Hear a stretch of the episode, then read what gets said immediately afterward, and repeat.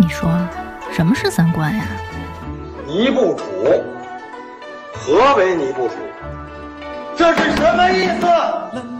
我我我得查清楚，我要查清楚。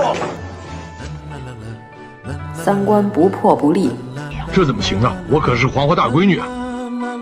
那我们的三观是对是错呀？对呀，怎么不对呢？你不给我面子，我可真的要发飙了！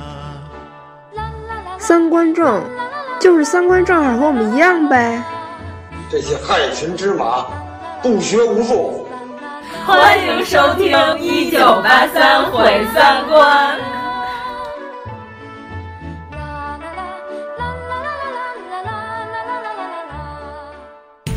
偶然间的一次误打误撞，这么高，这么胖，八个胳膊，五张嘴，看似不可思议的惊人发现，还有点废呢。这怎么可能啊？怎么不可能啊？我亲眼得见呢。各种猜测纷至沓来。他说的有鼻子有眼，是外星人？我瞅着有点像。记者专家现场调查，事情最终该如何解释？大家好，我是阎摩罗。大家好，我是王粗俗。今天我们录这期，我一点压力都没有，毫无压力，因为我毫无准备，全练我一人儿，嗯，特别开心。我就是想跟严老师说一下，我估计他听着听着，他就感觉，嗯，这些事情仿佛是有一些耳熟。哦，都市传说嘛，呃，可以理解为都市传说，主要是因为我在研读一本宝书，我那天给严老师看了一下封面，他马上就说给我看一眼。这本书名叫，就是大家到时候也可以回去看看。我们今天说的内容基本上都是来源于这本书。嗯，你当时给我看那书的封面，我就已经觉得十分火车站小报了。但是这本书是一本学术报告，类似于我们之前推荐的这个《教魂》。哦哟天哪，《教魂》你看过吧？你大概知道《教魂》是什么风格吧？对对对，这本书跟那个《教魂》的风格是非常类似的。嗯。但是《教魂》呢，讲的是乾隆年的事儿。这本书呢，大概讲的是中国二十世纪五十年代学术的口吻来阐述这些都市传说。对对对，这本书的全名叫《虚实之间：二十世纪五十年代中国大陆谣言研究》，是这个中山大学社会学文库出版社出的。李若健的著书啊，咱们先把这书名说清楚，大家倒是感兴趣可以去买来看看。有一个科普的 UP 主叫无穷科普小亮，你知道这人吗？不知道，起因是从无穷科普小亮开始的。哦，在前一阵儿，抖音上有一个特别流行的谣言叫水猴子，你听说过吗？啊，知道，知道，知道，听说过啊。水猴子这个谣言你知道是吧？我对这个谣言的理解就是日本的河童，就跟那玩意儿差不多，可能。哦，对，因为我看了好多描述啊，他们描写的水猴子其实跟咱们理解的日本的河童也是非常相似的。嗯，主要是当时呢，有好多人把这个各种的动物，这个幼年时期的，还有这个甚至有这海兔啊，在水里头漂浮展现自己姿态的这些视频发给了无穷科普小亮，然后就问说这个是不是就是流传谣言中的水猴子？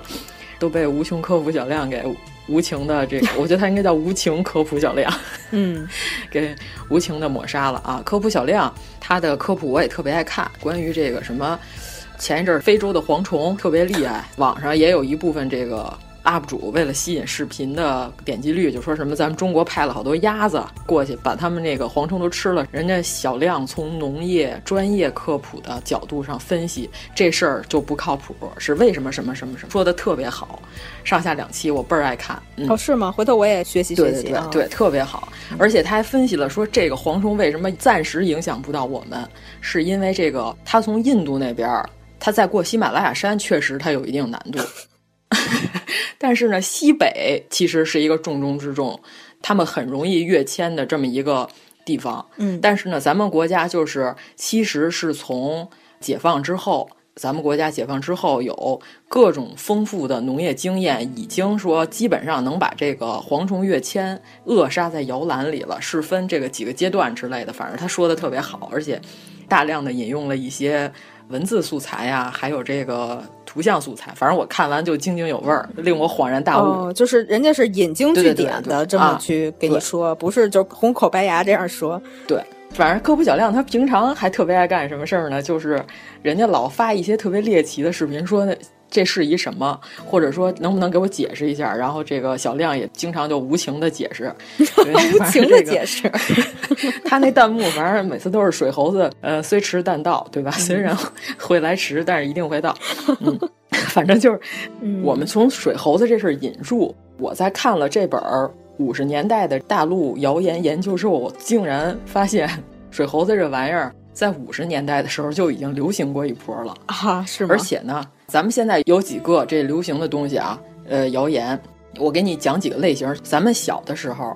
但是我不知道为什么你那天跟我说你们小时候没有这个谣言，我觉得特别奇怪。我们小学时候流行这个谣言，就说什么呢？这个小孩儿放学之后要赶紧回家，因为什么呢？这个有拍花子的。嗯，这个肯定听说过的呀。呃，拐卖儿童这个事儿是肯定有，对吧？但是在我们学校同学之间流传一种谣言，什么呢？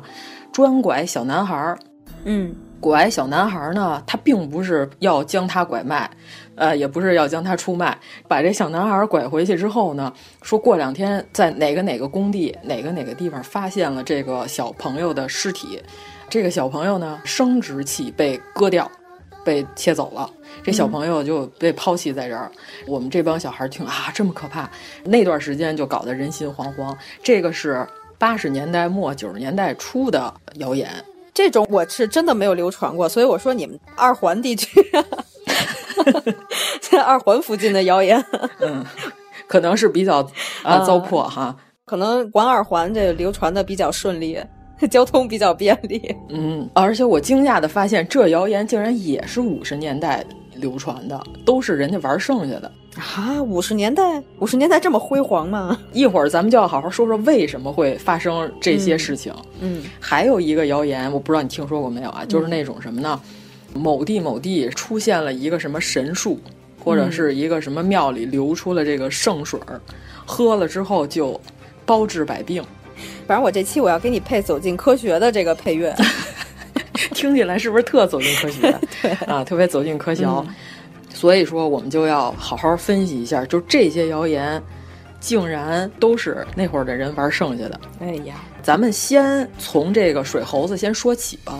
好，就是水猴子这个词儿，反正我是在很多播客节目以灵异为主吧，还是以这猎奇故事为主的，嗯，我都听过这个水猴子这些事儿，有的是什么亲身经历，有的是念网上的这个描述。嗯，然后说有鼻子有眼儿的，是以这个天津海河地区好像是比较盛行，那还是小河神的势力范围。对，一个是它有这基础，因为在这城市里必须得有河才行，嗯、是吧？像北京这种，就只有这地名，基本上都没有河了。北京都是对水洼子这种的，嗯，对对对。首先你得有这河，然后其次呢，你得有这个传说基础。对吧？都得是什么？我小的时候，我们家大人就在这片儿游泳，就有这故事啊，仿佛很有说服力似的。对对对，就必须得是什么？家里有老人的，回家可以去问问，在这个 什么春秋战国时期，是吧？你看没看《大秦赋 》？没看。哎，我昨天给你发截图，怎么样吧？你就说 张鲁一这个。张鲁一这这造型，反正我觉得，呃，造型师已经尽力了，确实 跟他自己比的话是年轻了很多，跟傻小子似的。就是他管猪猪叫娘的时候，我真是啊，令我有点震惊。啊，这个比他小了好几岁的女演员哈，演他的娘，这女演员嗯比他小四岁，演他妈啊，对啊，呃，不可思议，吴君梅都演他奶奶了。啊，主要是邬君梅和张鲁一之前还在别的戏里合作演过情侣，情侣，对对对，就是我觉得特别的诡异啊，不可思议。对对，但是这个剧还是稍微有点好看的啊，就说到这儿吧。我还是觉得前两部最好看，一个是讲商鞅变法，嗯、一个是讲东初的时候。你不就喜欢看《兵马俑经》吗？傅大龙老师演的《兵马俑经》。哎，真不是，第一部跟第二部是拍的真的不错哦。因为好多人可能对秦始皇统一六国，什么吕不韦啊，对吧？嗯、这个乱世英雄吕不韦，就是有人演吕不韦，有人演乱世。嗯、呃，夏东海老师说的，这个他说他演那乱世，就是。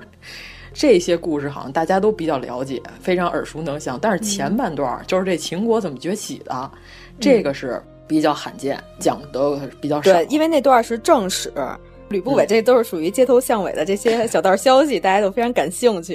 对对，比较野。嗯、但是我没看啊，我想问一下，他们这里头把这嫪毐是描述成一个贵族了呢，还是说又是街头找来的这么一个艺人？还演到这儿了目前还没演到呢哈。前面一两集的时候，嫪毐这个角色已经出现了，了。就是虽然这个太史公疯狂抹黑嬴政 他们家，他的心情可以理解，因为他是汉臣嘛，对吧？他是汉臣，他写这些历史的时候他疯狂抹黑。但是嫪毐他是一个贵族出身，嗯，在秦朝的时候有姓的、有氏有姓的情况下，他是贵族身份，就他并不是街头找来的这个杂耍人士啊。我觉得有科举之前，凡是历史上能留下姓名的，除了像这个农民起义这种的，剩下都应该是有身份的人。嗯嗯，都是有身份证的人。行了，咱们不要再跑题了，行行行，回归啊，回归。这水猴子这个谣言，后来我那天就闲的没事干，我就开始搜。我先说一个网上这关于水猴子的这个消息啊。他说的什么呢？他说的就是五十年代。他说天津武清发生了洪水。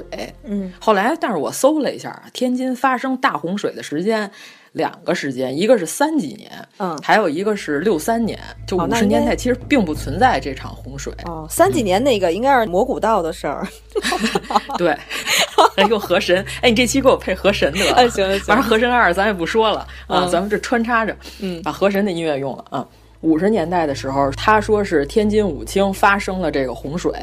他说这个桃源村，他说有一个小伙子谢姓青年，他说晚上的时候呢，他看见河边啊飘过来了一床被子，特别新新里新面儿。然后呢，当时就是因为发洪水嘛，有很多什么桌子呀、什么用具啊、什么这些东西。嗯，然后呢，他就看见呢。这个背面上面还有一盆红色的花儿，然后后来他就想下河把这背面捞上来。后来人家就说这么大洪水是吧？虽然现在已经退下去了，呃，这些东西都冲过来了，嗯，但是这东西看着这么新，可是有点诡异啊。哦，然后呢，这个小伙子就说什么呢？他说这么好的背面是吧？就这么冲走了，有点可惜了。就是那会儿人，你想比较穷困是吧？我们这个会过日子，我把它捞上来，就物质比较匮乏。嗯，对。然后说这谢姓青年，他就下去捞这个被子去了。嗯，结果他一捞呢，紧接着他就不知道为什么突然就沉下去了。就说这个人好像水性非常不错啊。嗯，再找就找不着这人了，感觉这个人呢就在水里头呼救的时候呢，有人抓他。嗯，他最后一次在水里嚷嚷的时候，他就说有人抓我的脚。嗯，后来呢，这人就沉底儿了，结果就是再也找不着了。过了几天，就发现了他的尸体是在东马圈的水闸。咱不是天津的人啊，咱不知道他这个具名都在哪里。可能有武清的人能给我们讲讲啊。反正就是找着了他的尸体，发现呢，他这个脚踝就是有这个紫黑的手指印儿。嗯。然后村里的老人就说：“这个就是水鬼、水猴子把他给拽下去了。”这个是在网上关于水猴子的一个传说啊。嗯，我本来以为我说像这种老说什么家里有老人的，经常有这种传说故事，对吧？那从互联网有互联网开始，这种故事应该就比较丰富多彩。我就搜了一下，我以为这个故事起码得是零几年，其实呢。咱们国家的网络开始蓬勃发展时候，应该是零几年吧。反正因为我是那会儿，嗯，差不多。咱们是零零零年左右那会儿，呃，开始通网的，呃，就开始大家都能上网了。在九十年代，可能家里有电脑的不是很多哈，想想上网得上网吧，上网吧基本上都打游戏，就不怎么看这些猎奇的消息。那会儿还点卡的吧，我记着。哦，有过。对，你要不提这东西，我都不记得。啊、对，这上网哟，现在要是年轻的，什么叫点卡都不知道了。后来我就一搜，我发现这个水猴子第一次以这个水鬼的消息和形象出现在网上，竟然非常新了。一三年的时候才有啊，就说这之前是没有这个说法的，是吗？呃，对，就是大家不知道啊，这个百度它有一个功能，你可以搜这个专业词汇，然后呢，你把时间可以直接限定，就比如说我要搜零零年到零二年这个词儿，我可以这么搜，在它的高级搜索里。嗯，所以呢，就是有的时候你比如说我要查个民俗。呃，我记得网上好多人抨击，就是现在有个别这个乡村山寨弄这伪民俗，为了吸引游客。哦，就弄点这假民俗。嗯，这很常见。对对对，你一搜吧，你发现这民俗也就是最近两三年的事儿，在之前没有任何人在网络世界里提过。嗯呃，有的是什么国外传来的信息，后来你发现在外网上并不能搜到任何，结果反而是中文网站世界里头蓬勃发展，还是原创，证明是什么？就是弄了一个老外的名字当 title，、嗯、啊，对，跟那些这个外国专家什么。呃，我我也用什么 什么节差不多嘛，对吧？哎呀，我的天哪！啊、你也不知道这男性老专家用它干什么。嗯，然后这个 后来我一搜啊，最早最早之前的提到水猴子 这玩意儿是作为什么东西来出现在网络上的呢？是皮肤病。哦，我的天，就是。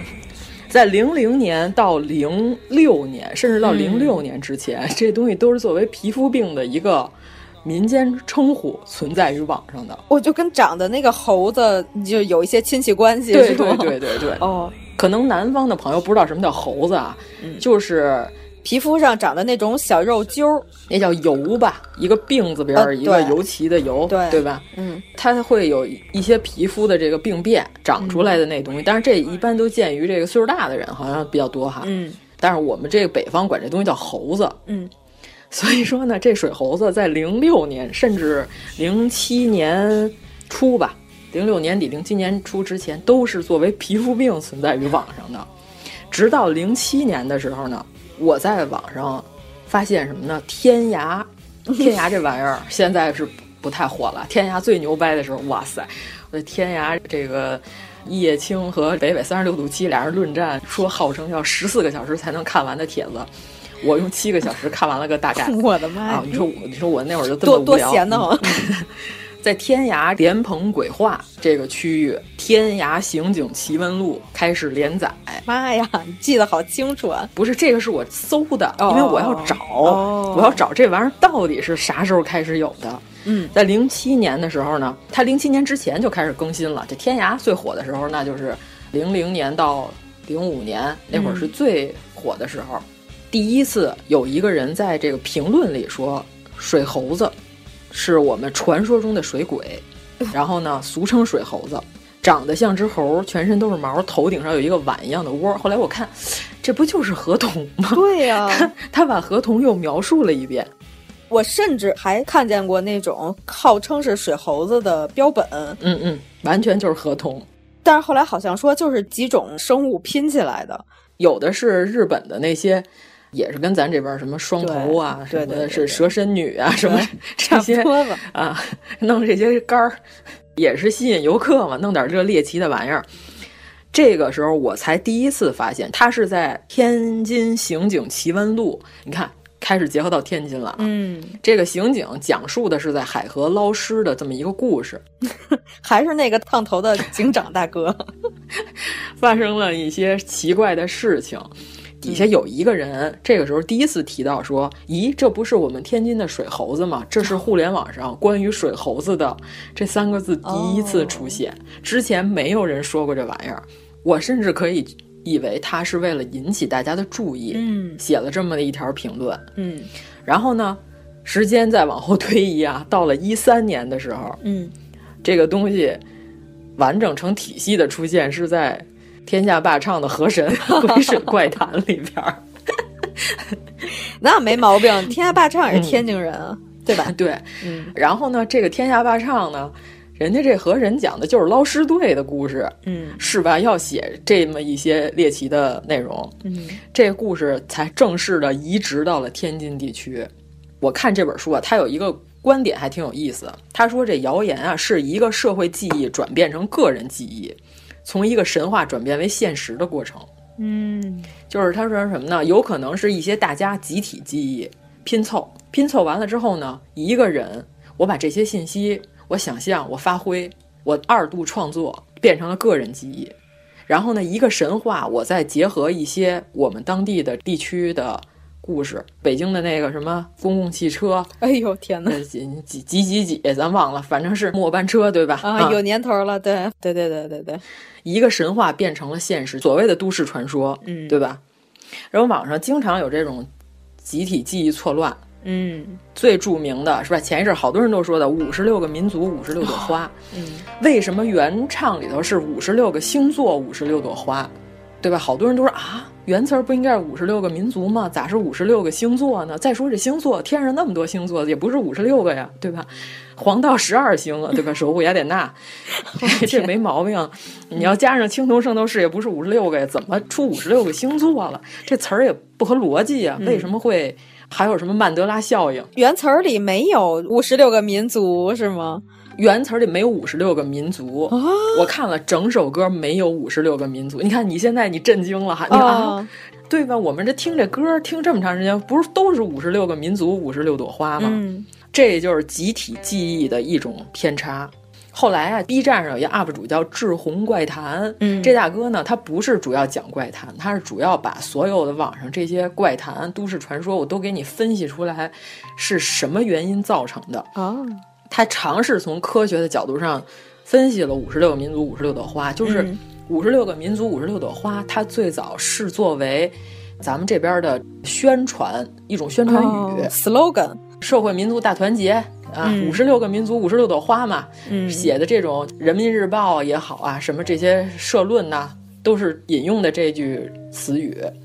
所以说，这句 slogan 其实是根深蒂固的移植到大家的脑子里了。嗯，结果呢？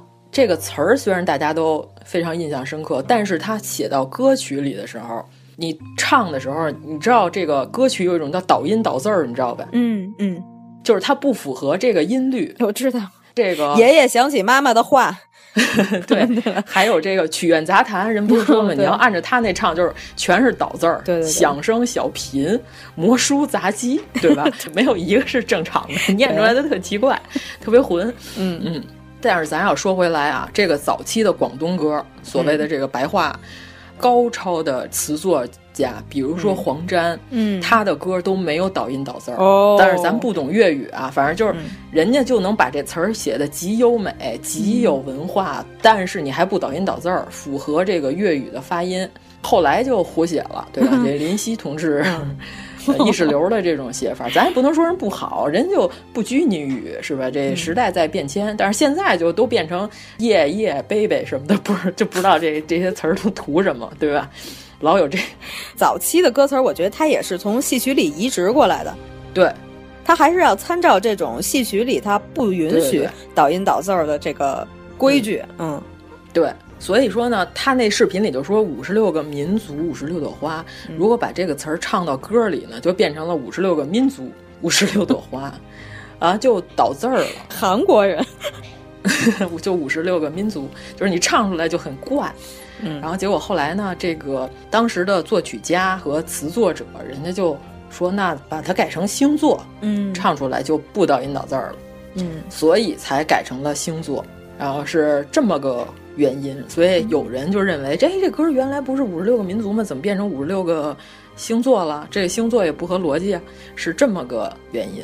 嗯、啊，他分析的就不一定是正确，但是我认为非常有道理。哎，他这首歌里竟然没有出现五十六个民族。真的吗？回头我得好好听一遍这首歌 啊！对你得好好听听，反正现在网上能找到的版本都没有五十六个民族了哦。啊，咱们就是以这个为切入点吧，就是说，嗯、所以说这个一般谣言都是什么时代记忆产生个人错乱，一个神话变成都市传说。观点还认为什么呢？社会发生重大变迁。社会秩序开始紊乱的时候，或者是各项事态发展变化迅速，你看咱们现在的网络什么时候谣言最兴盛？网络社会开始了，之前都是口口相传，嗯，它影响的面积不是十分大。自从有了网，这事儿就不一样了。第一阶段是什么？网开始有了，天涯这些特别容易汇聚火车站小报的网。论坛出现了，对吧？嗯，这是第一阶段。你看零几年的时候，咱刚才分析那时间出现水猴子这玩意儿的时候，也差不多是这时间。嗯、对，第二阶段是什么？手机能上网了哦，并且手机便宜了。嗯，人手都有手机了。你说现在谁谁现在网络普及可是非常高了，是吧？你看那抖音上，嗯、咱不是说抖音不好，抖音确实是把这个手机普及到二三线城市了，这句话没毛病吧？嗯。对吧？之前可能手机现在人可能都不理解，怎么还有人卖肾来买手机呢？这 这玩意儿图点啥，对吧？但是它曾经，它可能确实作为智能手机，作为奢侈品，它存在过。但是它现在已经变成日用品了，它必须人手一个了。哪天咱们群里有人聊天就说说啊，什么什么什么，竟然还有网页版呢？呃，人家都已经认为这东西只有 APP 了，嗯，人家不认为这个它曾经还存在过网页版。就现在网页版已经越来越没人玩了，嗯，所以说就是谣言产生的现代社会的都市传说和谣言产生第一个阶段是网页。哎，是不是只有咱们这个年龄段的人还觉得网页版还有用？嗯，对，我觉得再新的零零后，我觉得九零后都差不多已经不怎么会使用网页版了吧？我我觉得九零，我觉得分九五前和九五后，啊，对对对对对吧？对对，你看这现在人小孩比打电话嘛，咱们还比那个六呢。啊，然后人现在小朋友比打电话手势就是握手机的手势了，手比划都不一样了。现在人家不用不用那个座机打电话了，对啊。对，第二个阶段就是手机上网蓬勃发展了，嗯，所以说这个符合这个里边有一个观点就是什么呢？它前两个观点倒是不太符合咱们现在的这个谣言传播啊，都市传说。最后一个是很符合的，就是社会发展变化迅速，是吧？你说这十年前谁说这王祖贤在家干嘛干嘛，你能知道，对吧？你不可能知道，那只能靠狗仔队知道。现在你拿起手机看一眼，人家王祖贤发条微博，是不是？我在家里头。干嘛干嘛，你都知道了。对，什么林青霞在菜市场买菜 之类的。对，林青霞老师第一次呃重新找回了自己的微博密码，可能是啊，非常欣喜的发了一张草泥马的图，啊，发了一张羊驼的照片。好多人都说林青霞女士怎么骂人啊？其实林青霞头一次知道这玩意儿叫草泥马，特高兴。发网上去，林青霞老师也是一个将近七十岁的这个六十六吧，还是六十几？嗯，对，所以你不要嘲笑他，就是你回家去，你的父母也未必知道，就是在网上有这个说法。对啊，林青霞就很欣喜的把他羊驼的照片发上去，啊，好多人说林姐姐怎么骂人啊？这就是一种变革冲突嘛，就是双方观念的激烈冲突。嗯，就是这个时代。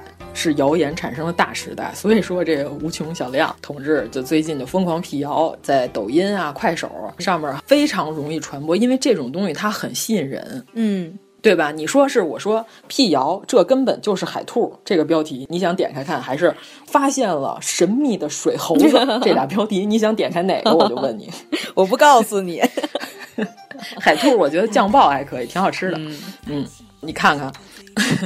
而且谣言他还说什么呢？一个是可能发生大规模的集体灾变，社会秩序开始紊乱的时候。你看咱今年是吧？年初发生了这个新冠，嗯，网上有多少谣言？这都在家待着没事干嘛？拿手机，啪，我就转出去了。我就特别觉得最牛的一个谣言是什么？就是欧洲人说五 G 传播新冠，我真惊了，不可理喻哈。对。对吧？这是我一直就说说，可能我们这句又要挨骂，但是我还是要说，我国人民对待转基因食品的态度和欧洲人民对待五 G 网络的态度基本上是一样的。哎呀，都是外国亡我之心不死，是吧？嗯，就是我不管这东西成本降低没有，我不管这粮食多便宜，我就要吃贵的。我就要吃这打农药的，嗯，我不要转基因啊，就随便。而且你看，今年年初是吧，多少谣言在网上啊！我前两天还看意大利这大街上啊，什么呀？就是意大利游行，大游行，告诉说什么？说这个新冠病毒根本就是哦，政府为了操纵我们 发明出来的编出来的谣言。我看这个了啊，你看了吧？然后那个这记者都惊了，戴着口罩采访他，问他问那大姐说：“哎，而且这街上啊。”不是说全是岁数特大的，嗯，感觉像三四十岁的人吧？对对，三四十的人，因为欧洲人显老这事儿，咱们这个 肯定比咱们显老。咱们亚洲人好像是到那边，他们猜咱们年龄都非常混乱，是吧？经常把咱们猜小十岁。反正欧洲人就只有少女跟妇女，没有这个。没有中间价态，呃，这记者非常震惊，就说啊，那这些棺材从医院里抬出来这么多棺材，然后这报纸上是布告，你怎么解释？然后那女的是都是演员演的，然后这个，呃，这不可思议，太反制了，太反制了，嗯，反制嘛，嗯嗯，咱就不说新冠这期间有多少奇怪的谣言，对吧？咱就说这个 SARS 当年有多少谣言。哦、后来北京解禁了，我不是去南京玩嘛，嗯，南京人就认为北京当时是什么情况？他们想象中北京就是已经是这个一个人走着走着啪倒地下了，然后后边有两个人把他搁到独轮车上就把他推走了。他们想象中的北京就已经是这样。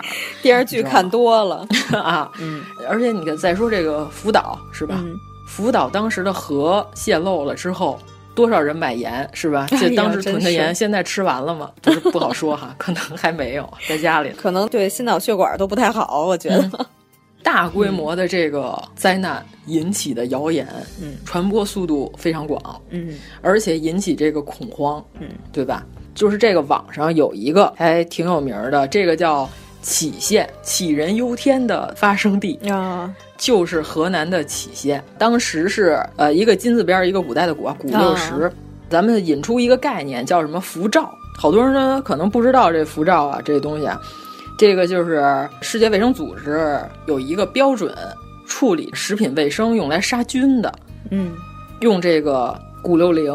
它是在这什么呢？不打开包装的情况下，或者说是反正就是延长这食品的保鲜时长，嗯、用于工业啊，食品业也有。什么最常见的？方便面调料包。哦哦，这玩意儿就是这个辐照作业。但是这东西，你想九几年其实就引入咱们国家了，反正现在还在用，就是一个已经就大家不要什么啊什么辐射，一听辐射俩字儿就疯了啊，对吧？阳光也有辐射，对吧？什么东西都有辐射，你也不能说这玩意儿吃完是吧就得癌，不讲科学了。嗯、就是我们就是引入这么一个概念，这个就叫辐照作业。当时呢，这个在河南地区发生了一个谣言，它本来呢杞县。当地的人呢，他不知道这玩意儿是啥，所以呢就没写放射性核元素出事儿这几个字儿，就是怕引起当地的、呃、恐慌。恐慌，他一直写的都是叫卡源。你看写卡源，谁知道发卡的卡就是那卡，嗯，源头的源哦。因为这个老百姓谈核色变，对吧？嗯，他就是为了长期储存什么粮食啊、蒜呐、啊、什么这些东西，洋葱什么都可以在辐照作业情况下之后照了就能保存时间变长嘛。嗯。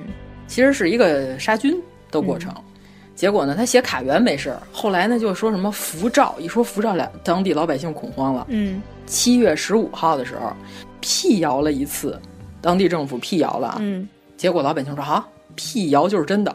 哎，有没有这个观点？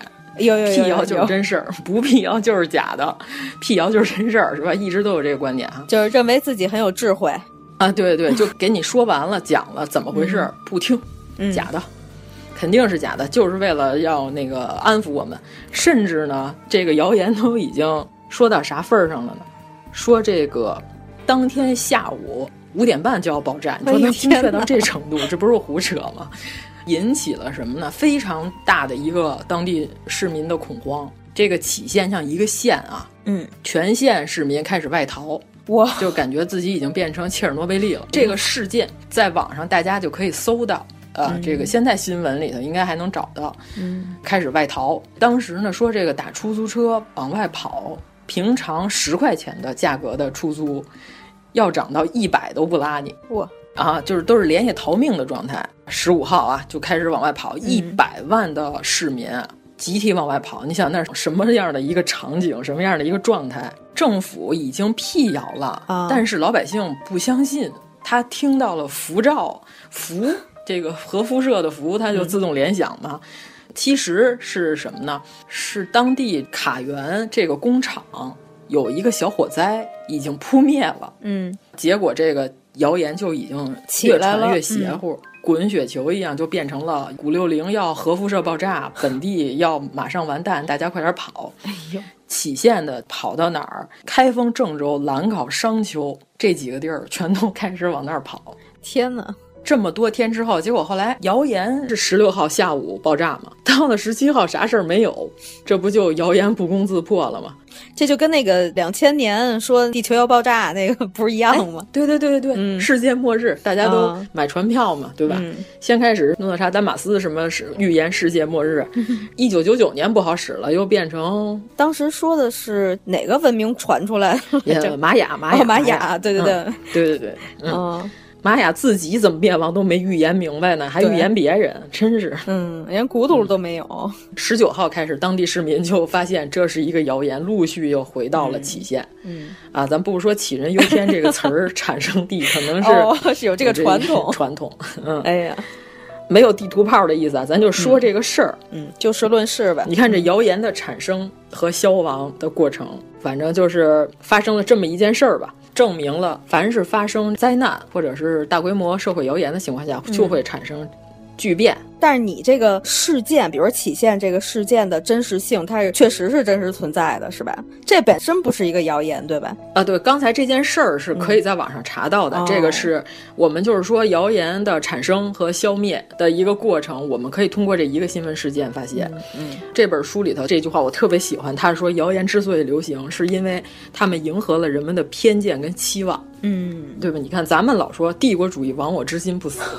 他们要干啥干啥，嗯，呃，他们哎，最大的谣言，秋裤是苏联人要弱化中国人民体质发明出来的，发明了咪猫裤是吗？咪猫裤，嗯，信达雅跟树新风一样，啊、嗯，对对，咪猫裤，说是为了亡我中华人民的身体素质发明了秋裤，所以我告诉你，冬天你不穿秋裤，你你四十不到你就得拄拐，你膝盖肯定不好。别看你三十多的时候、嗯、迎风而立，嗯、你到四十岁开始，你膝盖就得疼，嗯、你还是得把秋裤穿上。啊、你腐化他们，他们穿上秋裤，他们也暖和。这会儿咱们就要说到二十世纪毛人水怪这个大谣言，在二十世纪五十年代，它以至于咱们今天的水猴子。你看刚才就说他五十年代听说的这件事儿，嗯，前身就是这个毛人水怪，起因是什么呢？五十年代初。四十年代末五十年代初啊，当时就是以江苏、安徽为中心点爆发了一个谣言，说什么呢？说河里头啊产生了毛人水怪。这水怪什么呢？专门抓妇女和儿童，啊、嗯，还有这个男性。嗨，那不就所有人吗？他并不是只要这人啊，嗯，他要这个人的生殖系统。哦哟，掏走了之后呢，那这人也死了呀，对吧？就吃哪儿补哪儿是吗？水猴子也流行这个谣言、嗯、是吗？然后当时这谣言说什么呢？说这个毛人水怪掏这玩意儿干嘛使呢？给苏联造原子弹。我去，哎，你这个谣言你今天听来非常荒诞不经啊，但是在当年这个文盲率可是非常高的。哦，哦你要这么说，刚刚解放。对对对老百姓不了解什么叫原子弹的原理的时候，嗯、他们认为原子弹什么的？一响之后一个城就没了，对吧？广岛、长崎、嗯、是吧？这么大威力、这么恐怖的东西被沾染了神话色彩，而且文盲又非常多。当时的文盲率大概，呃，我不知道这个数据是不是真实啊，到时候有待商榷。说是已经达到了全国就是刚刚解放时候的文盲率是百分之八十。嗯，全国只有百分之二十的人认字儿啊，哦、咱还不是说这文化程度高不高？就像我姥姥、我奶奶他们都上过那种扫盲班儿。嗯，对，所以说这个程度的文盲情况下，这个谣言就立住脚了。今天你听下听起来，或什么玩意儿是吧？这不可能有人信了。造原子弹需要依靠水猴子的力量。我的天，毛人水怪说专门掏，我估计啊是什么呢？他说掏这个男性生殖器大和原子弹的弹谐音，这也行。他们都认为这玩意儿在咱们中国古代观念里，这些地方都是汇聚人的这个精气，对吧？咱不知道这个为什么啊，这个谣言到了六一年的时候，已经扩大到啥程度了呢？已经扩大到山东省了，到山东都有了。咱们就说是为什么会产生呢？嗯、首先说什么呢？江苏首先它是沿海地区，对吧？嗯、江苏的大丰县，这是什么呢？四十年代末到五十年代初解放时期呢，正是国共两党在这个地区争夺控制权的时候。哦，你想解放嘛？打解放战争的时候，那就是国民党散布的谣言。哎。他分析极有这个可能，嗯、因为他说什么呢？你想，苏联那会儿跟咱是一头的，对吧？嗯、对对对对对吧？就要给苏联抹黑，这谣言也太反智了，这谁想的 而且呢，这个程度的谣言，但是他文化水平低，他相信啊。而且当时、嗯、这谣言还说什么呢？说这个毛人水怪有三不挖，军烈属就没事儿。党员就没事儿，非党员但是是解放区的干部就没事儿。你想想，这就是针对我党政府专门制造出来的，对吧？嗯给我们抹黑的一个谣言，嗯，是不是？极有这个可能，对吧？所以他毛人是什么？是苏联人，就是说共产主义控制了水猴子，是这意思吗？对对对对对对对，就是这么一个谣言的产生，其实是太荒谬了，太荒谬了。哎，现在有好多网上什么都市传说，嗯其实不是好多什么绣花鞋啊，什么绿色尸体，咱甭管它是哪儿的吧，是不是最后都要归结于国民党是吧？还什么梅花档案，嗯、我记着周杰演的吧。这个是有事实根据的，它是有一定原型的。我感觉我们这期又即将给广大的剧本创作者提供了很多素材。当时这个谣言它波及面非常的广，最后这个谣言从苏州波及到了苏北的三十五个县。这那肯定，咱们啊，解放战争之后，咱们必须得平息这个谣言呀、嗯。用了差不多半年时间才把这个谣言给平息。但是呢，这整个的这谣言平息过程中，那你生产生活就受影响啊，对吧？嗯、并且呢，还有各种的这误伤啊，就是比如说这晚上谁家晚回家了，不小心被误认为毛人水怪，给打了，对吧？极有这个可能。社会大动荡，你看刚才咱说谣言产生的时候是社会动荡时期，误伤事件造成这个群众伤亡达到了什么呢？八百一十四个人，死亡三十五人。天哪，这是。而且呢，他分析了一下，其实也很多，它是起源国民党为了破坏我们的社会主义建设，对吧？制造谣言，嗯、因为它爆发的时候，这个面儿非常大，一瞬间就一片全爆发了。嗯，这个在通讯不发达的时期是不太可能的。你看那个教魂、是吧？乾隆他是从一个点慢慢慢慢传播，但是这个时候呢，基本上集中在一个时间段，全是这个时候爆发。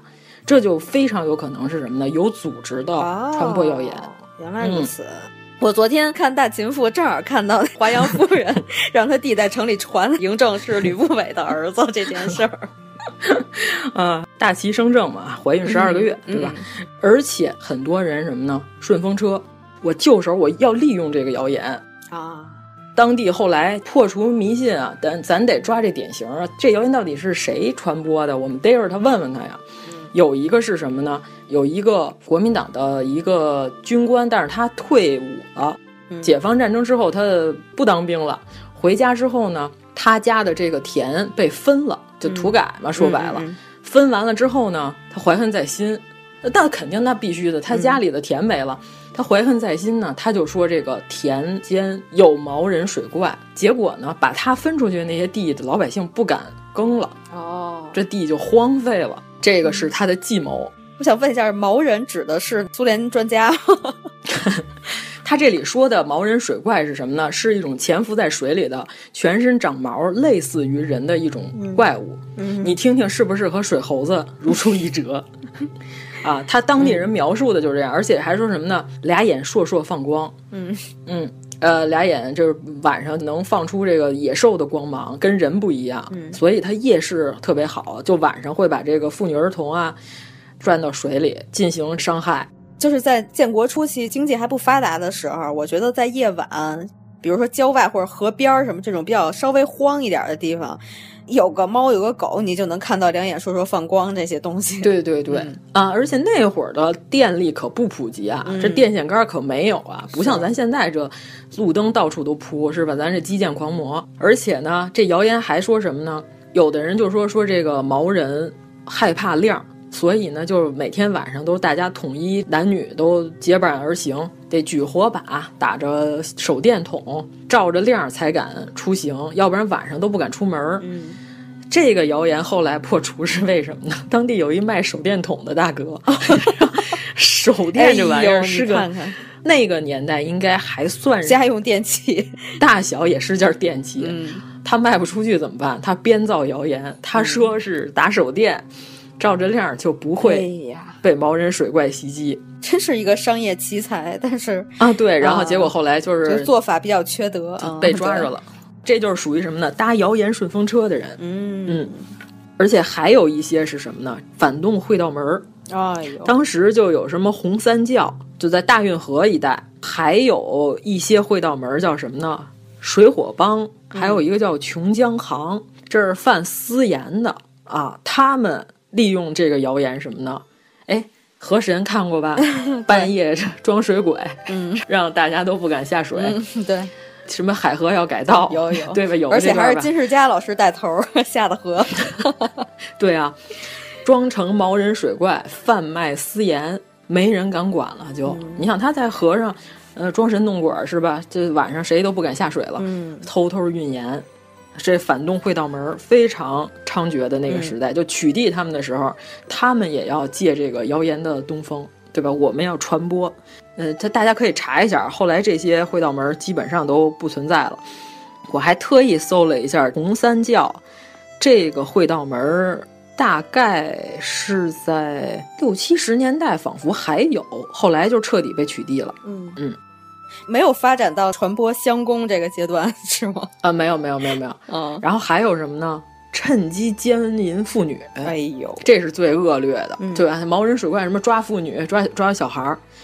奸污妇女，这是最恶劣的情况，就趁火打劫嘛，对吧？对对对，更有甚者是什么呢？杀死了自己的妻子，这都已经不能叫家庭暴力了，这是家庭刑事案件。嗯，呃，为了躲避刑事责任，宣称是毛人把他媳妇杀了啊，最后也是公安机关破案了，对吧？那会儿离婚也像明年那么难吗？呃，不好说，嗯、但是就是很极端嘛，因为人比较蒙昧，你看啊，就是两口子吵架聊蹭了，咔把媳妇儿弄死了，弄死之后，这个对外宣称毛人水怪把我媳妇儿，当地扮成毛人水怪，反穿皮袄，反穿皮袄是什么？皮袄毛朝外呀、啊，不是说棉裤套皮裤必定有缘故吗？啊，反穿皮袄也是一定有缘故的。嗯，这边这打扮上是吧？反穿皮袄，头戴面具，再装两个灯泡，就吓唬普通人民群众。最后发现，大部分都是这种情况引起的。咱刚才说的这些毛人水怪哈，就是一定是有一些别有用心的人去制造，对对对，刻意制造这种事件，对。所以说，还是得提高文化水平，你才能尽量的避免犯这种低级的错误。嗯、我这看他这个书上写当时的这文盲程度啊，嗯，文盲和半文盲，咱都不说全体群众，咱就说在党员里边都已经百分之七十二是文盲跟半文盲。啊，是吗？啊，小学程度只有百分之二十一点九四，中学程度就变成百分之二点六一了。嗯，啊，就苏北地区啊，咱不是说全国，苏北地区，咱们就说水陆交通发达地区，那可还是经济文化比较昌明的地方呢。咱都不聊这个大山沟里、嗯、是吧？云云贵川这山里头，西北甘肃这都不聊，咱就说这个。经济发达、交通水路比较通畅的地区，都已经是这个水平了。嗯、整个苏北这么多人口，大学只有一百五十四个人，都数得过来的。就是在这种情况下，发生了毛人水怪的谣言，那是非常有可能。你看，咱刚才听着荒谬之极，但是它就、嗯、发生了、呃。对，而且呢，还有一个最大的原因是什么呢？就是当地吧，在那个期间。发生了几次大洪水，你看，跟咱这节目一开始说天津五十年代的时候，嗯、海河、武清有大洪水，非常类似。其实我觉得是什么呢？都市传说的移植，很有可能发这个的人把当时的故事改编了一下。对对对对对，是这样的，给移植过来了。而且当时就是因为经常发生大洪水，所以要治理水源，嗯、要建水坝、水库。当时的建水坝、水库的时候会怎么样？聚集很多的工人，嗯，人群密集，就更有可能产生谣言。哦，是不是这个有可能？这咱不是之前节目说过吗？为什么校园恐怖经常有人在学校里头传这些？那就是一些无所事事的人群密集的人嘛，嗯、对吧？啊，咱这儿大学生的文化水平虽然高，嗯、但是思考能力可能还是稍微差一点啊，比较幼稚，对吧？对对对也是非常容易被谣言影响，嗯、社会历练还比较少，对对啊。你看这元末的时候、是吧？莫道识人一只眼，挑动黄河天下反，这这这还是这玩意儿，还是这老词儿，对吧？这个水利工程时期人员密集，而且呢，最重要的一个是什么呢？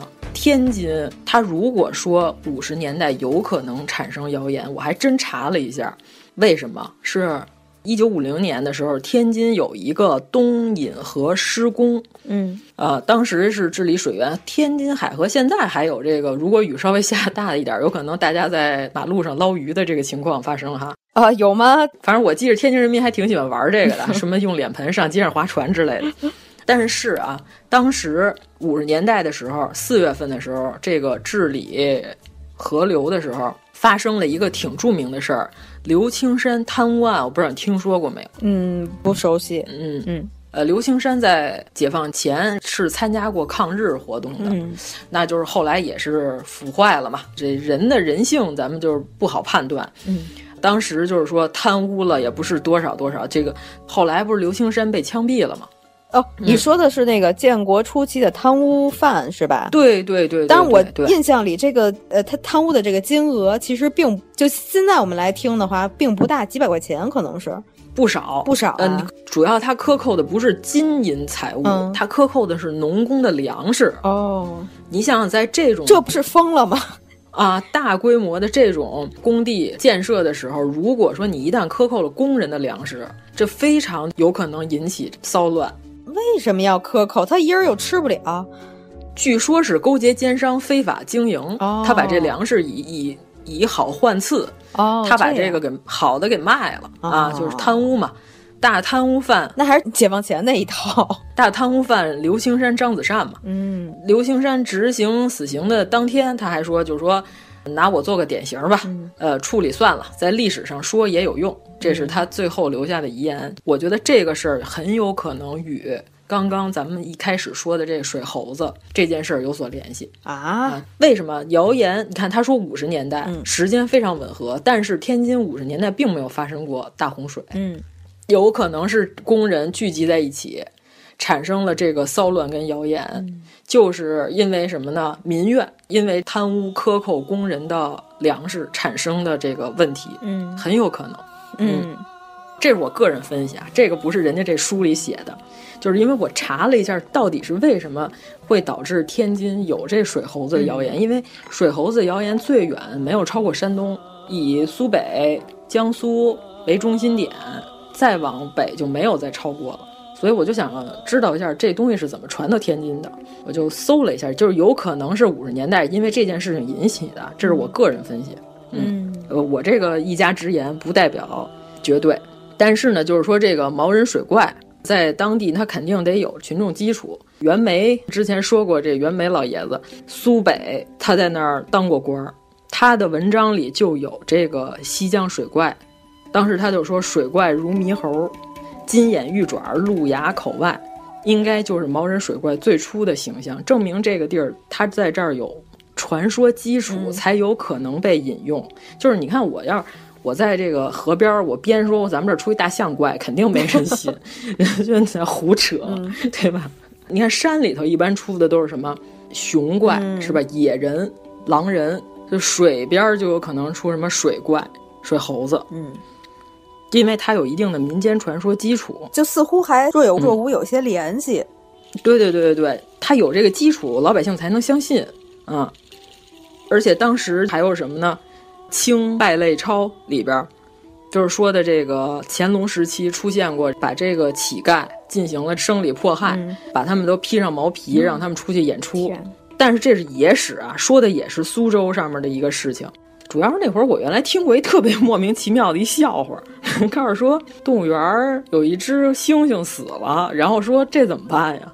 然后后来说，要不咱找一学生来打工，穿上猩猩皮，在公园里演猩猩。哎，好像后来日本出一电影，好像讲的也是这件事儿。呃，原来看过有漫画里也是这么画的。后来就招了一大哥，然后演猩猩，大哥演的特别好，都没人认得出来。嗯、后来有一天，大哥在猩猩园子里忽然发现一只熊，然后给大哥吓够呛，说：“完了完了，我这演猩猩，嗯、对方可是真熊啊！”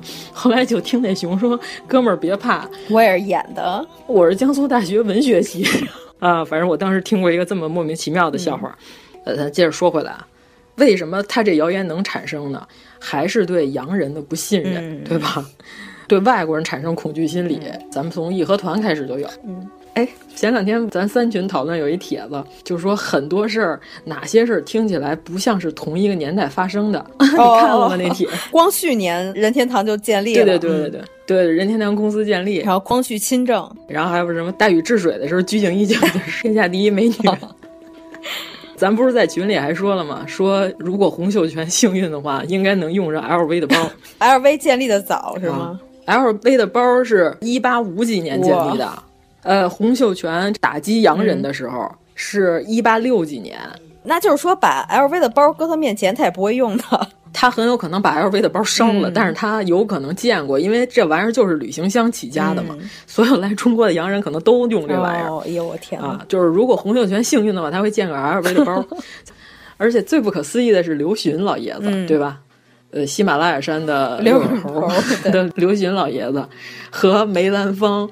曾经都作为中国京剧院的 同事，都教学生，在一个学校里任过教职工作。啊，刘云老爷曾经和梅兰芳是同事，啊，这听起来非常莫名其妙啊！咱那天群里还有人说，张学良可能听过周杰伦的歌，哦对对啊，听起来确实不太像是一个传说。这个应该还是真的哦、嗯，确实是周杰伦发第一张专辑的时候，张学良确实听过，嗯、还说觉得不错。张学良能听清楚他唱的是什么？管他那个呢！我没有歌片儿的时候，我根本不知道他在唱啥。嗯，你看这个对洋人的恐惧，对吧？从义和团开始就深深的植入了我们当时的这个人的思想里边，甚至到现在的时候都还有这种谣言嘛。甚至是什么呢？还有一个最有可能的是什么呢？五零年咱朝鲜战争，嗯、对吧？美国第七舰队都开进台湾海峡了。不就是因为这个原因，所以咱们才决心一定要抗美援朝吗？对，一定要把这场仗打赢嘛。对对对对对。所以说，这个时期发生这些什么苏联要用我们中国人的身体来制造原子弹的这个消息，哦、是非常有可能的，都在这个时期。国民党特务散布的谣言。对呀、嗯，那这必然是这样啊，对吧？还有咱刚才说那个，我说的，我小时候甚至都，你像那余波都到了八十年代了，就不可思议。也是五十年代的时候，在中国的河北、山西、北京、天津谣传这个专门割小男孩的生殖器的这么一个谣言。这个跟那个乾隆朝那叫魂事件，说专门割小孩辫子那个谣言，我觉得很类似。对，非常类似。这个谣言当时都已经传到哪儿？北京的昌平地区都有了。这个是什么呢？有一定群众基础是什么？嗯、你看这东西，它为什么它在江苏那边就没有，嗯、在广东这边就没有？嗯、为什么在西南地区就没有？为什么单单是在河北这个地方为中心点？嗯呃，这个文章分析的也挺有意思的。他说，一个是什么呢？一个是这边是畜牧业 比较发达。专门有这阉割动物的这个职业人，这是不是有点太牵强附会了呀？我觉得。他就是分析嘛，他说为什么这件事儿会在这个地区这么发达？还有一个是什么呢？他说，呃，确实啊，这个这个太监李莲英好像，我要是没记错，应该就是这个地方的人吧？我也有点忘了，河北省，嗯、从河北省来，顺天府大城县人，哦、对吧？啊，对，因为我记得好像是那会儿，就是说这个地区比较出这种人，嗯、是有什么原因呢？那。基本上都是因为家庭穷困。华北地区的北部是中国这个皇权的政治中心，这没毛病，嗯、对吧？清朝清末的时候一直都有大量的这个宫廷太监都是产生于这片地区，嗯、所以说当地有这个印象跟基础，嗯，也有这方面的手艺人，哦、这没错吧？对吧？嗯，一点毛病没有，对。所以说这个。会有这种人的产生，所以会有这种谣言的产生。嗯，而且这个地区是五花八门的会道门、哦、都比较兴盛，嗯、正好是咱们建国时候五十年代反动会道门要取缔嗯之前的时刻。嗯，嗯，对，这些人不甘心于被取缔。嗯然后他们就要进行造谣，嗯、所以说在这个地区就是什么的，这些都是有一定的文化发展基础，甚至你看最远都波及到北京昌平了，嗯、对吧？V R 的昌平都已经被波及了啊！你想啊，昌平那边是在北边嘛，挨着什么张家口什么的，可能它是一个比较传统的通道。嗯、就是流动人口比较多，可能。咱再说这个仙水啊、神药啊，嗯、这个是以宗教为目的的控制群众，嗯，也是在五零年到五七年，而且这个是什么呢？咱们举几个例子啊，嗯、而且这个仙水它并不是集中在某一地，这个全国各地四处开花。呃，首先是什么呢？很有可能是当地人民治病是比较昂贵的一项活动，嗯。而且呢，医疗水平差呢，很多病它是治不好的，嗯，没有其他办法的情况下才会求这个仙水儿，对吧？那后来现在不是还有吗？什么上庙里弄一符水，烧成灰儿，吨吨吨喝下去就能好。在青岛四方区，为什么会发生这么一件事儿？其实真的是无心之举。嗯、这个五七年的时候呢，是三个技术人员在这个测量当地水质的时候。咱都说这青岛的崂山矿泉水非常的好，人、嗯、他们在那儿测量水质的时候呢，随手呢就在这个石头上写什么“赐予仙水，心诚则灵”，还有什么“喝了必死”，他写着玩的。嗯、结果呢，这个石头被当地人看到了，嗯、就这事儿就传开了，导致就有些人就说啊，当地有圣水，喝了就能好。哎，结果就在当地竟然引起了一个。小的一个谣言的风波，你知道吗？就是因为当时还没有推行那个简化字，不然一看就能看出断代来了。哦、都是简化，那倒也是啊。嗯、江苏五七年的时候也是，就一个老头儿，然后他牙疼，嗯、他呢就发现就是有一个地方冒出了一些水，嗯、结果呢他就把这个水给喝了，呃，喝了之后他感到了舒适。嗯他这牙疼其实是个巧合，对，对甚至有可能什么，他也吃药了，嗯，但是呢，他就把这个归咎于是这个水给他造成的神力，让他这牙好了。哎，现在香山还有杯水一派吗？我不知道啊。野外的水，我建议大家不要轻易的喝，是什么呢？寄生虫确实比较多。嗯呃，就如果大家有兴趣，在网上搜一下这个铁线虫这种动物，韩国拍的恐怖片叫《铁线虫》，非常恶心。我没记错的话，嗯、这玩意儿就是寄居在螳螂身体里的时候呢，哎、是它的中间价态、嗯、进入哺乳动物身体内，咱不好说啊，嗯、这这有没有影响，咱不知道。反正它也寄生在青蛙之类的这些动物身上，并不只是螳螂哦。你说说它的后果。但是到目前为止，我是没有查过铁线虫寄生在人身体里会有什么健康方面的影响。但是这野外生水确实是有很多寄生虫，这是没有毛病的。我怎么记得这个东西寄生在昆虫体内以后，就会逐渐控制这个昆虫的行动？对对对，嗯，它会让螳螂变成一个傀儡。嗯，对，想到水边去，然后从螳螂的肚子破肚而出，因为它要在水里头产卵。嗯它在螳螂的肚子里变成成虫，呃，就控制螳螂的大脑，然后到了河边，它从它肚子里一破出来，螳螂就死了。它在水里在进行呃孵化和繁殖，非常恐怖这个东西。嗯，你像这水里都有这玩意儿是吧？你也看不见摸不着的，你喝下去多不好。你就算没有这个，你怎你哪知道上游有没有大哥在洗脚啊？那可不嘛，这个喝热水是吧？咱现在都说多喝热水能养生，其实这玩意儿也是民国时期号召全民卫生运动的时候，常凯申 这不是蒋介石，蒋介石和宋美龄。在全国推行的这个喝热水，哦，因为热水这玩意儿它不是二十四小时能够携带的，在那个年代、嗯、不像咱现在。有保温杯，对。啊，说我买个那个时候可不是这么容易就获得热水啊，嗯、所以说喝热水是一个养生传统，这个并不是那么古老。啊，它是非常新的一个概念，但是我觉得是值得一试的，因为毕竟宋美龄女士活了一百零六岁。那人家家有长寿基因，呃、这也是有可能的。对对对，但是也是自己保养也不太作嘛，嗯、就是相当于对吧？对对对。嗯、但是呢，就是喝热水这件事儿本身，它并不是特别有传统。嗯。但是现在成了中国人的标配了哈。啊，对对对，就到哪儿都是中国人最爱喝热水。对。呃，这个东西和养生有没有直接关系，咱不好说。嗯、但是它确实可以消毒，是真的。所以希就是希望大家还是。喝烧过的水，对对对它凉白开晾凉了也能吨吨吨啊，嗯、是吧？对。但是这个轻易不要喝野外的这些 鲜水，啊，是吧？这幽白书里的鲜水也不太靠谱，反正这个 里边有什么样的仙丹，你你真说不好，竟然可以如此跑题，变成养生节目。对，而且这个各种案例啊，广东有一个叫陈日富的村民，他六十六岁死了，但是他生前呢就在当地已经小有名气，人家都管他叫仙人公。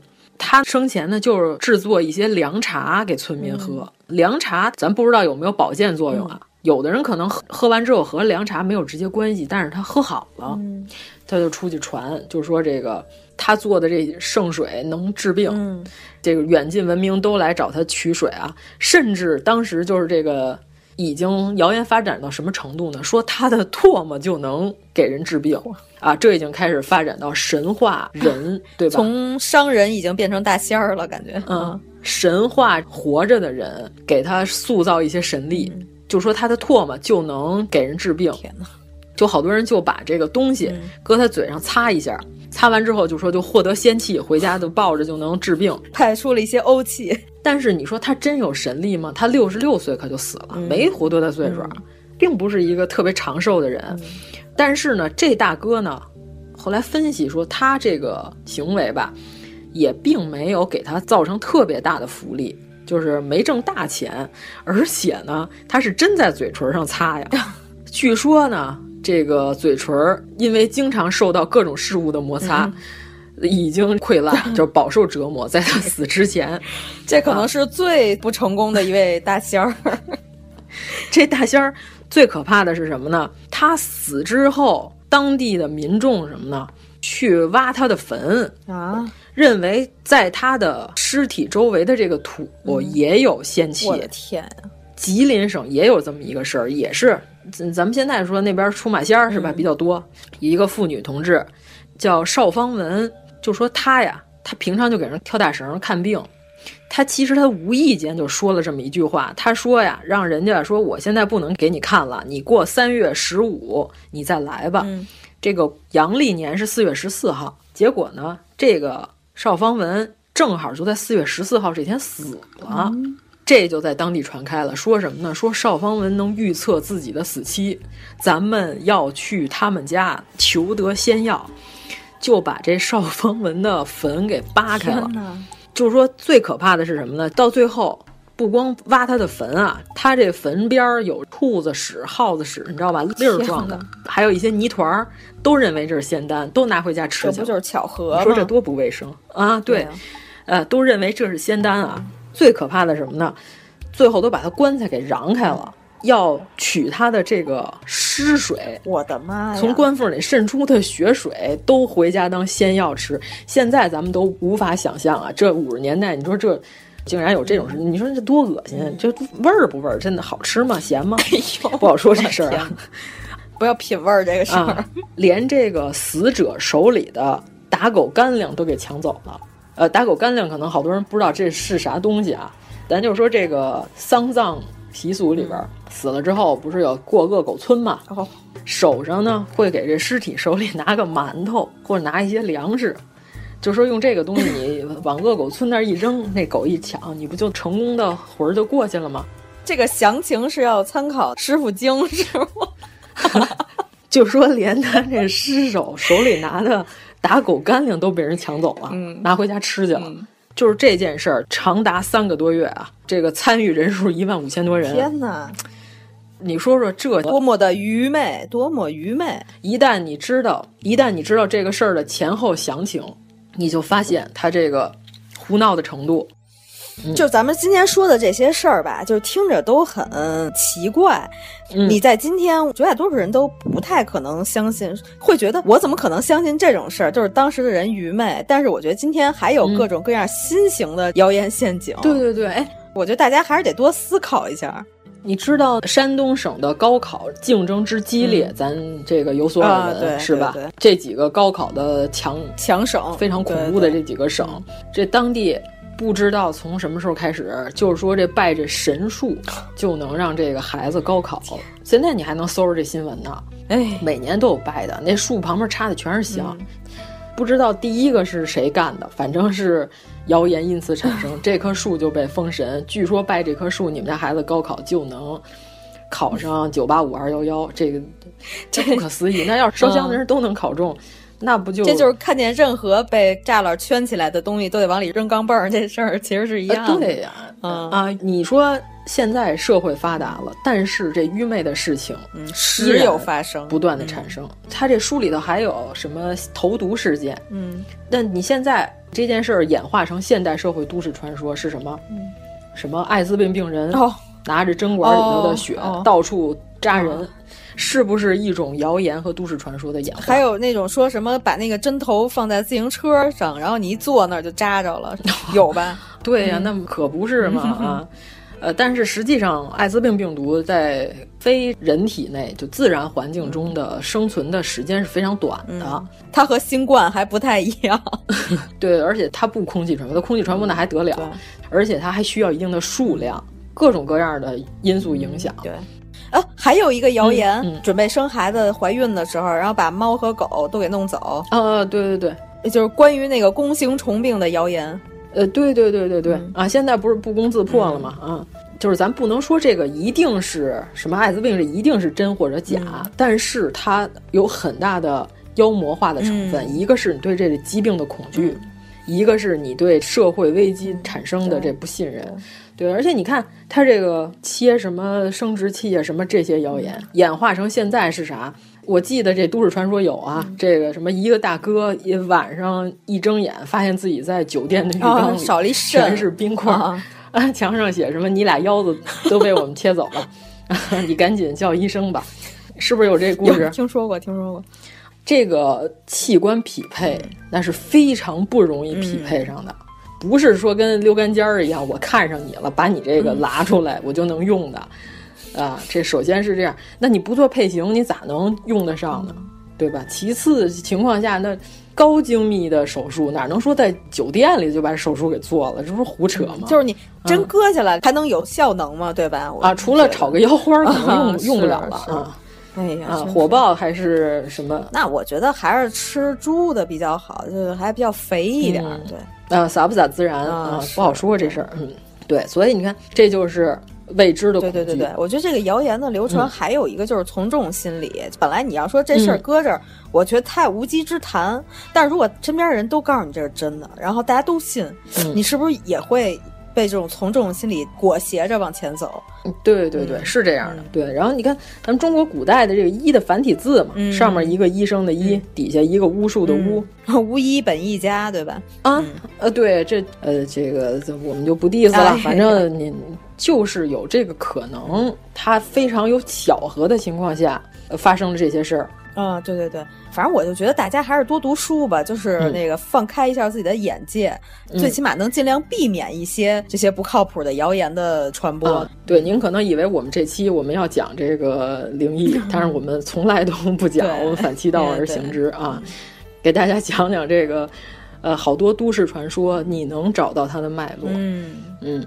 而且这有地域色彩，嗯、是吧？你看咱们这个北京的都市传说，基本上都是老从刘伯温身上 找。还有再往前的吗？没了吧？嗯，不好说了。就对对对对啊，这锁龙井什么之类的，对吧？是是是不是有这件事儿？前几期节目说没说我忘了。反正我爸他说，这盖新街口百货商场的时候，那井被打地基的时候被水泥给盖住了啊。那个真的原来那口井已经没有了。啊啊！现在那儿北新桥那儿是有一口井，但不是原来那口。嗯，那里好多垃圾，好像据说是。好吧。嗯嗯，对，有好多人非常无良的这个大家们去那儿拍完了之后，往里扔了一些垃圾，呃，里边好多矿泉水瓶子什么的。但是原来那个北新桥那口井是盖百货大楼的时候已经就被地基给灌住了，你再找你也没有了。嗯，你看这个历史悠久一些的城市，对吧？就是都市传说产生就往前往前倒。上海那边呢，什么盖立交桥有一龙柱，是吧？我我听过这个故事，我没听过，你讲讲什么东西啊？就上海现在是哪个立交桥我忘了，不是说有个龙柱，嗯、然后还什么高僧跟那龙说商量。必须得制住它之后，这个立交桥这地基才能打得下去，要不然这柱子打不下去。结果商量完之后，第二天这高僧就死了，然后这个。呃，龙柱就成功打下去了，所以柱子上头有一个盘龙，哎、所以那立交桥就是成功建立。这个谣言什么时候产生的？那就是改革开放之后，对吧？经济文化开始蓬勃交流的时期，就是城乡结合部出现的事件，人民的思想刚刚开始解放，就产生了这些谣言。哎，甚至有可能啊，就这个龙柱这事儿，我回头在百度上咱再看看年份，嗯搞不好啊，非常之新啊，啊，搞不好九十年代没这事儿，也是零几年网络发达的时候创造出来的。但是我觉得那会儿可能真的是有些人，就是第一，要不然就是为了自己的帖子博眼球，要不然就是觉得这个东西、为了杂志好卖嘛，哎、对对对，要不然就是觉得我做一试验，我就是瞎编一个，我看多少人信，嗯、也是不是也有可能是这种心理？我认为还是应该有利益没有利益就无利不起早嘛，谁没事编这干什么？就不能换钱？那得多无聊的人！总之就是，你要是信了呢，嗯、可能就是会被人嘲笑。对，你在网络上发这些东西也是为了点击率嘛，嗯、是吧？呃，点击率你现在这真能换真金白银啊！对，咱不是说了吗？抖音上面它这个标题危言耸听，嗯、那你就得看看。我记着原来说过这谣言吧，说这茄子是日本人为了害中国人 引进进来的，呃，是有这事儿吧？这条你应该信，反正你又不吃。我不吃茄子，我真不吃。我一吃茄子我就吐。嗯、啊，说什么聪明的中国人用大蒜和茄子一起烹饪，然后解了这毒性。哦、那张悟本那会儿还告诉他生吃茄子呢，那没有大蒜，没吃死人啊。那这谣言不攻自破嘛。所以说，我们这期节目主要是说让大家什么呢？看到这些谣言的时候，先搜索，嗯、不要就信，嗯，对吧？不要马上就哎，这个可厉害了哈，嗯、我得给它传播出去。咱们群可没少干辟谣的事儿，嗯、是吧？每次都那个谁转进来一个危言耸听的，我底下，甭管是肛肠科还是什么科的大夫就呃出来 反驳一番啊，非常好使。啊，行，咱们群里头这个是三教九流都有，前公安干警、大夫，嗯，还有什么律师啊，对对，有有有有有，各行各业都给你辟谣，太好了，都给你安排的明明白白的。啊，你要说的时候，人就告诉你这实际应该是怎么回事，怎么回事，不要轻易的就相信。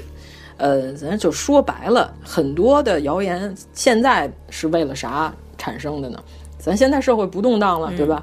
呃，新冠基本上平息了，那就是狗媒体 为了这个关注度跟转发量。我对媒体真前面加个“狗”字，这一点毛病没有。我们是自媒体，嗯、呃，正经的大的。这个官方渠道的媒体，这个人家是有正规渠道，咱这个就不说。我说的是那些，我们说的就是不入流的媒体，放弃了道德的底线，这种。对啊，那就为了博眼球，是吧？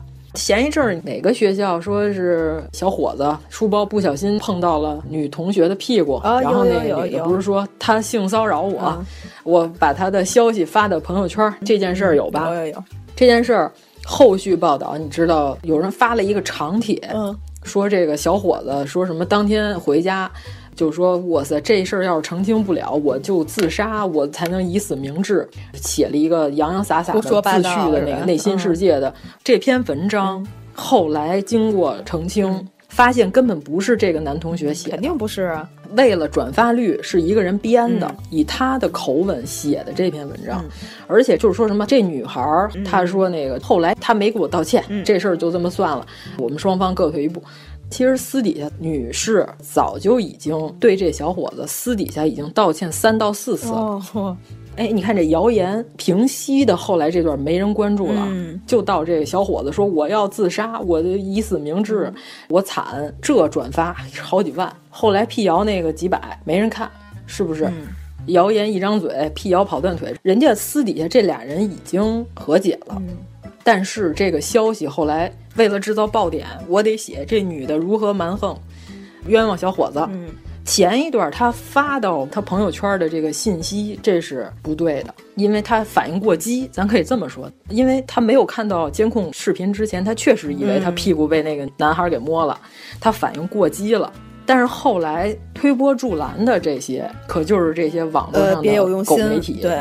呃，那可不嘛！为了激化矛盾，这消息多危言耸听，我写出来这大标题描红模子是吧？那个得多少人看？我再弄几个 tag，加上两个井号，这转发量就上来了。享受这个文章给他带来的利益，嗯、所以我们就不要随便的被利用，对吧？凡是看到这些消息时候，不要当时发表评论，你要多关注一下后续，对，让子弹飞一会儿。反正那篇长篇的那什么说我要甚至想到自杀，这篇根本不是这个小伙子写的，人家后来已经辟谣过了。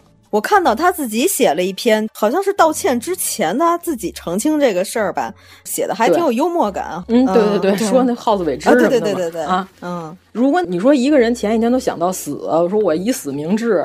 他怎么可能写出如此幽默的一篇检讨书呢？是吧？对，小伙子，人家心里我行得正，坐得端啊，我心里没负担，我可以调侃这件事情。他很气愤的是，他被这个学姐就是把他私人信息发到朋友圈了，但是后边人家就已经解决这事儿了。你就想想，如此一件校园的小事儿，咋就能在网上引起这么大的宣传？每天一个人被冤枉的事儿，那可是不少啊。怎么就这件事儿？被挑中了，是吧？那那你就是引起男女矛盾嘛？这我看那底下评论都乱七八糟的，就炒成一锅粥。唯恐天下不乱，我就是要搅浑这水，你就不能被这种人利用，是不是？所以还得用天津那个倒皮圈儿。我怎么张边儿吧？对，还是倒皮圈儿。你这两天是不是没少看《植物春》的节目？对对对对，我补了好多。哎，我看《植物春》玩恐怖游戏，笑死我！真的，我还是喜欢他那些配音的动画片。对不起，对不起，对不起，就每次进那一个，我对不起，对不起，对不起。我特别喜欢那个？张碧碧和朴克看，特别逗。对，高尔说他是瞎道精灵，每次玩恐怖游戏的时候，我都替他着急，老老走下道。太逗了，让他捡蓝线，没有，没有补录啊，没有，你死去了我的信任。哎呀，我这我特别喜欢他那个 排球场上穿插那广告，嗯、华顿顿牌的，对，用脸接球，太好了，太好了。哎呀，真是没少看植物春的消息啊啊！对，所以我们就希望我们这期讲点这个关于谣言和社会运行的规则，然后大家就是。怎么辟谣，对吧？你你搜一搜。对呀，你没事儿看那些谣言干嘛？你看看植物春老师多好，多么开心。没事儿看看无穷小亮，对吧？是 无情的辟谣，特别无情。一会儿你看看他那个蝗虫讲的可好，行吧？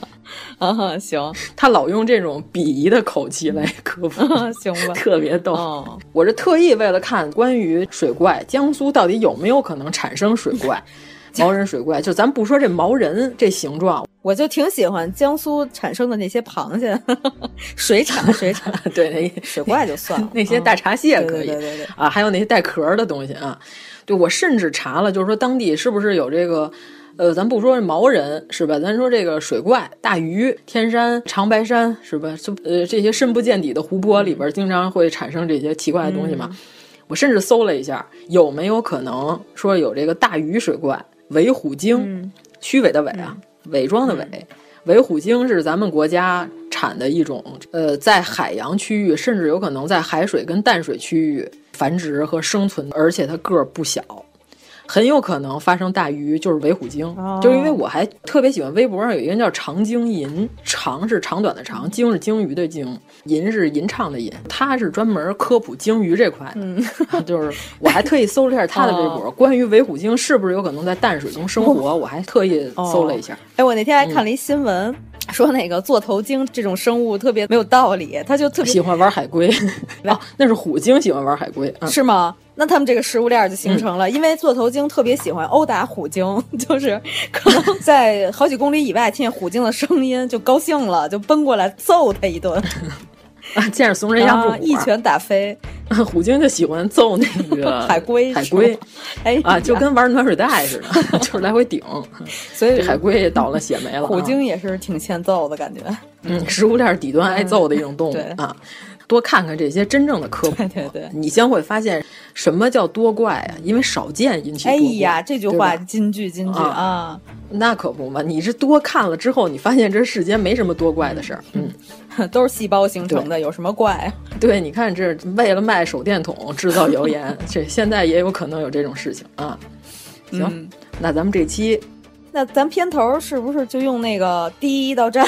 第一道战，就贾圆圆他们下午和平女士的那个妖怪嘛，对吧？非常棒，互叉 互叉互叉互叉，行行行，这个太好了，行好，那就这么着，好嘞，再见，谢谢大家，哎。如果您喜欢我们的节目，请在微博和微信公众号搜索“一九八三毁三观”，给我们留言，告诉我们你的三观故事。前世事迹尽安居，奈何天命之定，而非等闲，岂能作弊上额官？哎，高山藏虎豹，田野埋麒麟儿，风云际会天津卫，这地儿有能人儿。吃的是嘎巴菜，喝的是海河水儿，能耐大了脾气长，全是豪横人儿，干的是明白事儿，说的是明白词儿，上船都是江湖道界里头没外人儿，绿林无鼠辈，江湖水不黑，肩膀齐的英雄会，咱们弟兄一起醉。生死一碗酒，爱恨在心头；名利二字顺水流，一斤高万丈，豪杰至长，人敬人高，笑脸扬，浑身都是胆，满腹都是轮，不吃葡萄也吐皮儿，心里头是一团火，这才叫个差不离儿。